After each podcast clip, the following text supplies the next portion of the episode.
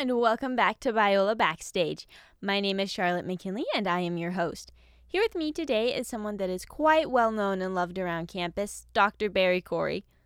Dr. Corey is the eighth president of Biola University and has been here since 2007, so almost 16 years. He has a Bachelor's of Arts in English and Biblical Studies from Evangel University and his Master's of Arts in American Studies and PhD in Education from Boston College. He is often called by his moniker DBC, a story which we'll get into later. Without further ado, let's get into the episode. Thank you for coming on the podcast, Dr. Corey. I'm really excited to talk to you and get to ask you a few questions. Uh, how are you doing today? Fine, Charlotte. Thank you very much. Um, as we were saying before this recording started, my wife and I have a new granddaughter, our one and only, and her name is Charlotte. So um, love the name, and I'm looking forward to having a chance to be in conversation with you during our little podcast today. So happy to be on, and thank you for inviting me. Yes, definitely. I wanted to start off by asking how did you come to Biola University?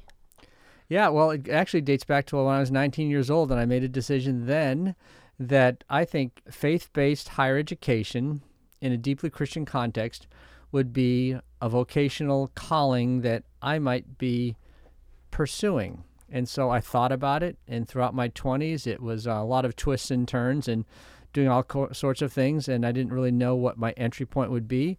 Um, but as I got to my end of my 20s, after I did graduate work and lived abroad and did this and did that, um, I um, I stepped into Christian higher education in a seminary setting. I was um, just turning 30 and just gotten married and um, worked at that seminary for the next uh, 16 years and did both um, some development stuff, which is like fundraising, and some academic stuff like deaning, and continued to have good mentors and honing some of the skills in higher education and meeting some wonderful people and learning as much as I could and and making mistakes along the way. And then uh, in uh, 2000 and six, I heard about a position at Biola University. They were looking for a president following a very successful presidential run of my predecessor, Clyde Cook, who had been in this role for 25 years. Several people mentioned this to me, and I was going through a discerning time after being at the seminary for um, back in Boston um, for those 16 years or so, and opened myself up to that possibility. And you know, one thing led to another, and then in May of 2007, almost 16 years ago, um, the board invited me to come to be their eighth president. And so there was a lot more than I could say, but um, uh, when I arrived, I realized how um, God takes all your previous experiences. I had done my undergraduate at a Christian liberal arts college, and that, that dimension is here. I had done worked for about three years at a uh, Bible college in Philadelphia, and there's that, that dimension at Biola. I had uh, worked at a seminary um, for 16 years, and there's that deep theological education dimension of Biola, especially with Talbot, which I knew about. And I had done all my graduate work at a research university, Boston College, and there is a university uh, dimension to Biola as well. So I felt like it really had taken all of my experiences in a way that felt like was who I am and what I had ex- experienced and come to know. And I found that arriving at Biola to be a very um, a gracious and hospitable community for a, uh, a new president like me. There's a lot I didn't know and had to learn, and there's a lot of patience with me with my stumbles and mistakes along the way. And um, still making those um, 16 years later. Uh, but it's a forgiving community and a, a place that has great hope and potential. And I'm happy to um, have been able to serve um, these students for a decade and a half. My dad went to Biola and he was not under your presidential camp run because he's like much older than I am because he's my dad, but right. he was under Clyde Cook. Oh. And he, when he came to Biola, he noticed the differences between how Clyde Cook was perceived among the students. He was kind of, he was a good president, but my dad said he wasn't very engaged with the students or involved. But here you're like a quasi celebrity. So how did that all happen? Like, how did, how did the nickname DBC come to be? Like, did somebody just start calling you that one day and then everybody was calling you that? Or did, was that something that just kind of stuck? Mm, well, you got a couple of questions there, Charlotte. Um, one, um, the celebrity thing, I, I actually don't think about that. And uh, I just feel like this is a great community. And um, I appreciate when people encourage me. And, but I also, you know, want to listen to the hard stuff as well. And, and, you know, my goal is to be as uh, relational as possible.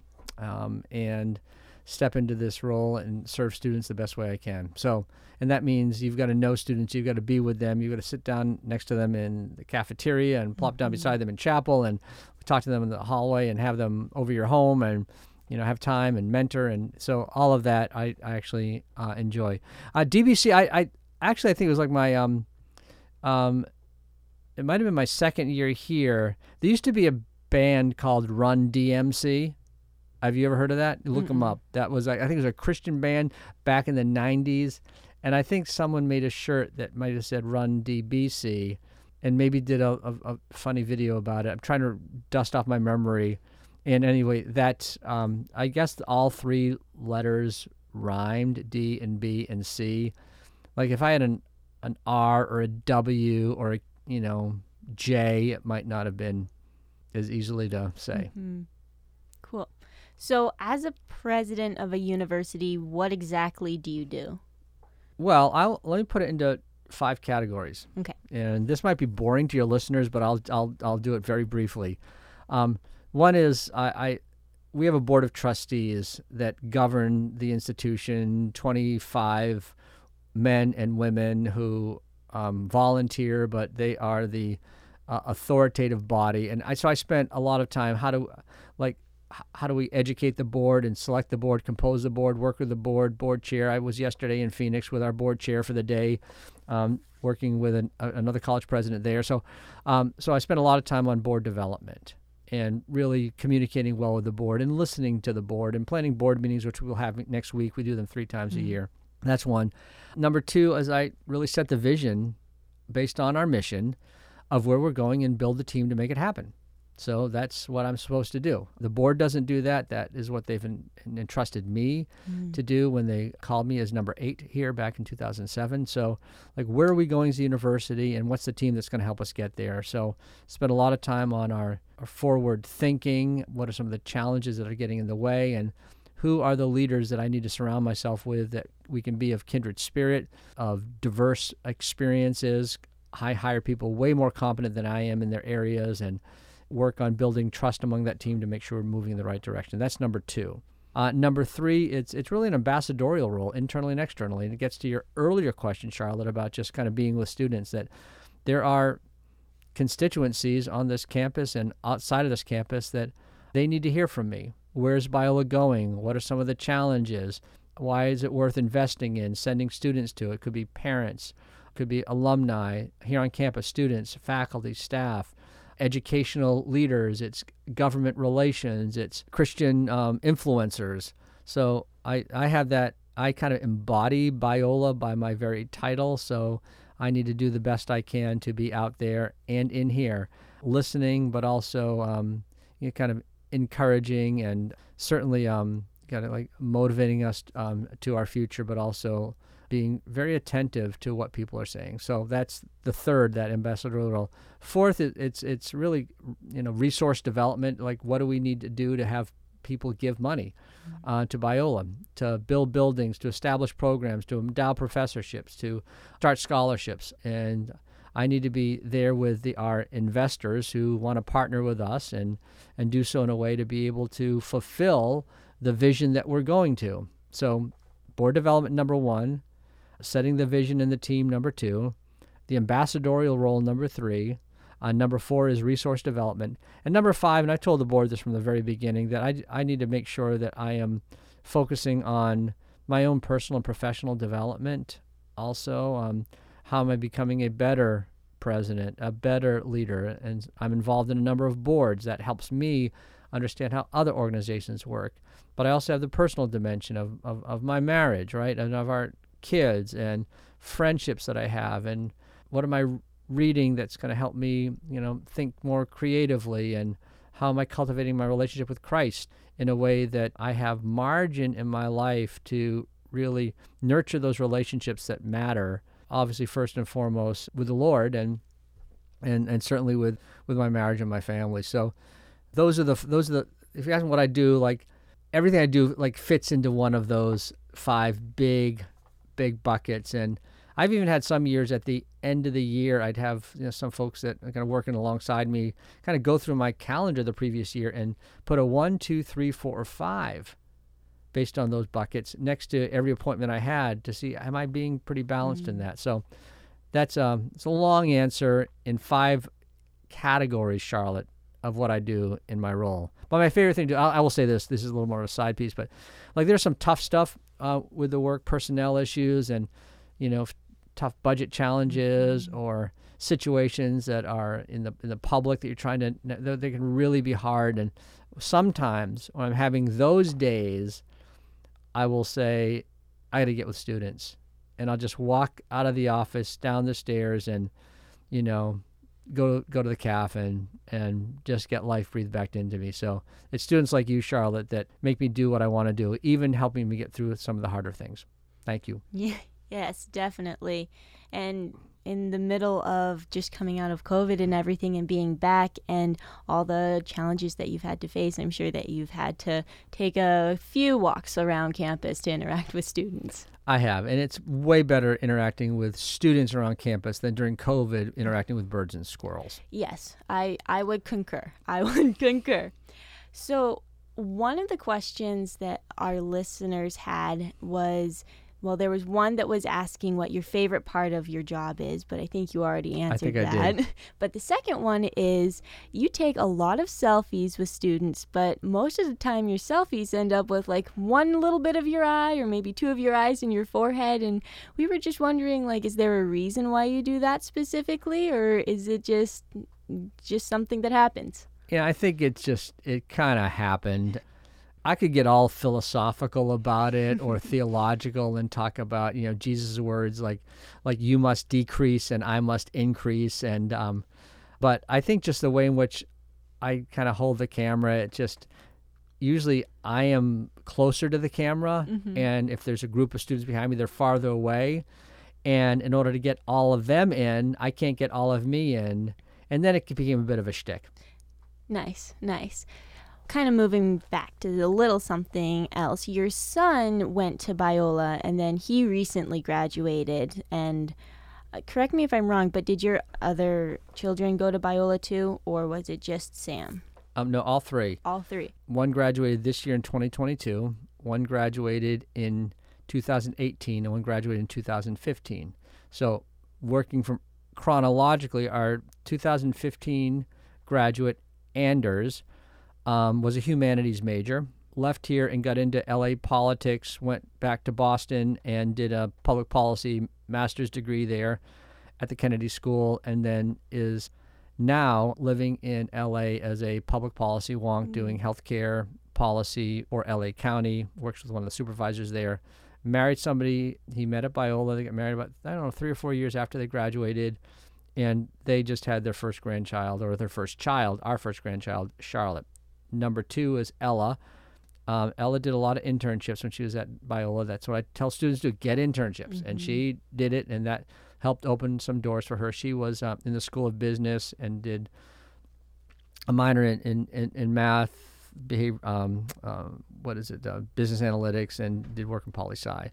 And uh, she is now in, in financial technology. She uh, works for a, a firm in San Francisco called Chime, which is a kind of a Gen X banking app sort of thing. But she lives in Boston, but is able to work mm-hmm. in San mm-hmm. Francisco. Goes there on occasion. She's 27 now, and then our youngest Sam was the one who just graduated, and uh, he was a psychology major, and he's doing data sciences master's program at the University of Chicago. I say it's behavioral economics he says that's not quite right, but that seems to make a little bit more sense. It's got the integration of, of, of psychology and economics on how people make decisions hmm. based on big data. Did you have, when your other two graduated, did you also have fun handshakes that you did as they walked across the stage, or was that just with Sam? Thank you. It, it started with Anders, actually. Really? Yes, and um, and then Ella was willing to do for it, and then do it too. And then the pressure was on for Sam, and he didn't have to, but I asked him, and he said he was game. And all three of them were the same handshake, which is made famous by the movie Parent Trap. Mm, And you could also read into that that, you know, they're no longer trapped under my parenthood as they are emancipating from the family and going out into the real world. So there might be something about that, but really it's the only handshake we knew. We watched that movie a lot when we were when, when the kids were growing up.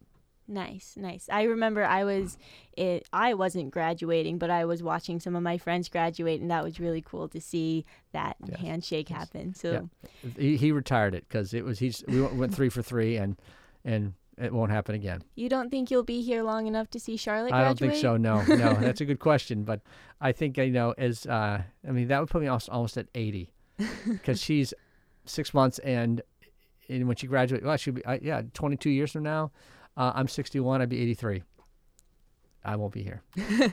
Do you have plans on retiring in like the next 10 years or so or Yeah, well, you know, uh, this is a great school um, with great challenges, and I've got energy and a good team ar- around me, and and I love what I'm doing. So yeah, we'll see what uh, what happens.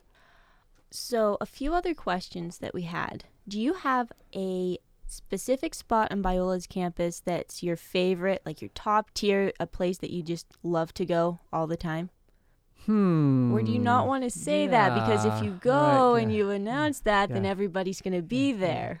I, I know I there's no place that I go regularly outside of the office other than maybe the cafeteria and I go there as often as I can and usually I end up not even eating lunch. I'll just walk up to a table and just the the the the, question I often ask at a table that I go and I'll sit down or stand up or whatever is is like what's the common denominator why you are all it might be two people it might be eight people are at this table? And just gives them a chance to just tell me they might have just come out of a class together they might be softball players they they, they might be in the same Torrey group they might have you know met in new student orientation and and they're still friends. So that just gives me kind of an icebreaker but i love the i love going to the cafeteria and um yeah when i can eat there too it's a, it's a good thing but usually i'm too busy talking that i'm that I'm that I'm not eating. But we are next. You know, next. You don't know this. So I said you know. But next week, when the board of trustees is here,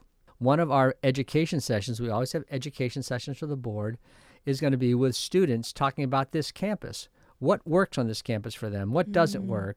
How is it on weekends? Um, what is it? What can we do to make this campus um, more accommodating to you as students? And SGA has extended out some surveys, gotten a lot of feedback. We're going to have a panel of students. So I'm actually looking forward to that, talking about favorite places on campus. We get to hear from students what their favorite places are and how they maybe wish and hope the school could, you know, have more of that. So I'm looking forward to next week, and the board is as well.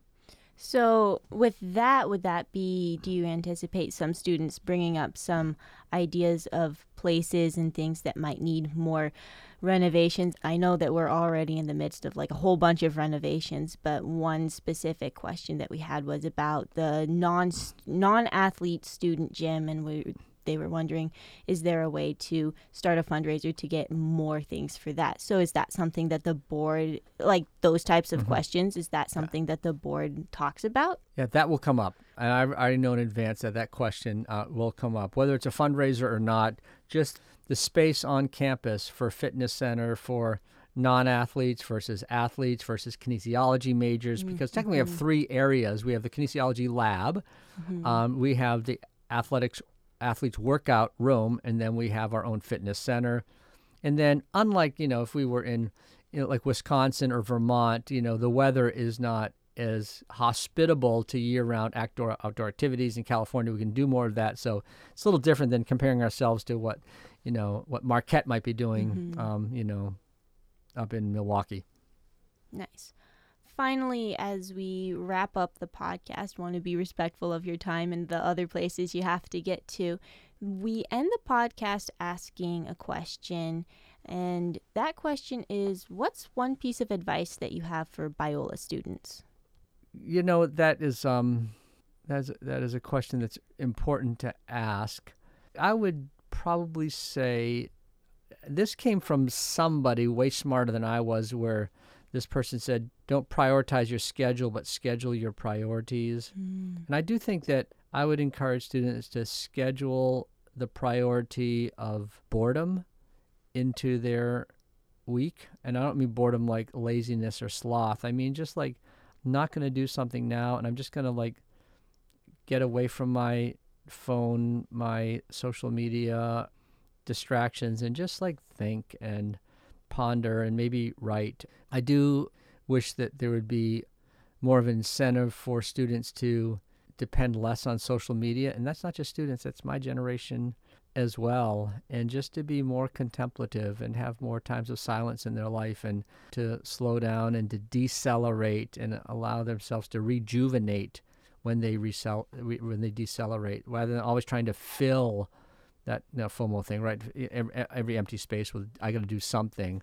Just allow yourself to to do nothing and just put that in your schedule and just and just do it. I've tried to do that um, in a in a small way daily, in a more moderate way weekly. For a while, every semester, I'd get away for a, a day to the Sisters of St. Joseph in Orange and just have a little Spartan room there and just, uh, you know, read and write and reflect and pray and think. And and even for a, a number of years pre-COVID, actually, the last time I did it was right before COVID. I'd actually go away for a few days to a car, um, to a, a, Benedictine monastery, mm. and just uh, like really take stock of of my life and have a lot of uh, silence and long walks and um, be reflective and pensive and listen to my heart and listen to how God might be speaking to me. So I think you know just carve some time out just to just to be and not to do.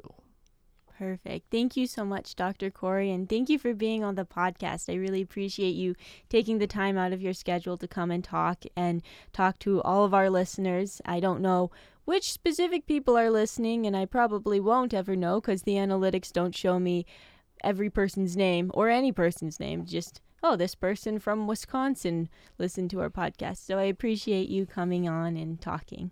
Thank you, Charlotte. It's been my pleasure. Thank you for listening to this episode of Biola Backstage. It was a pleasure getting to talk with President Corey and hearing more about him.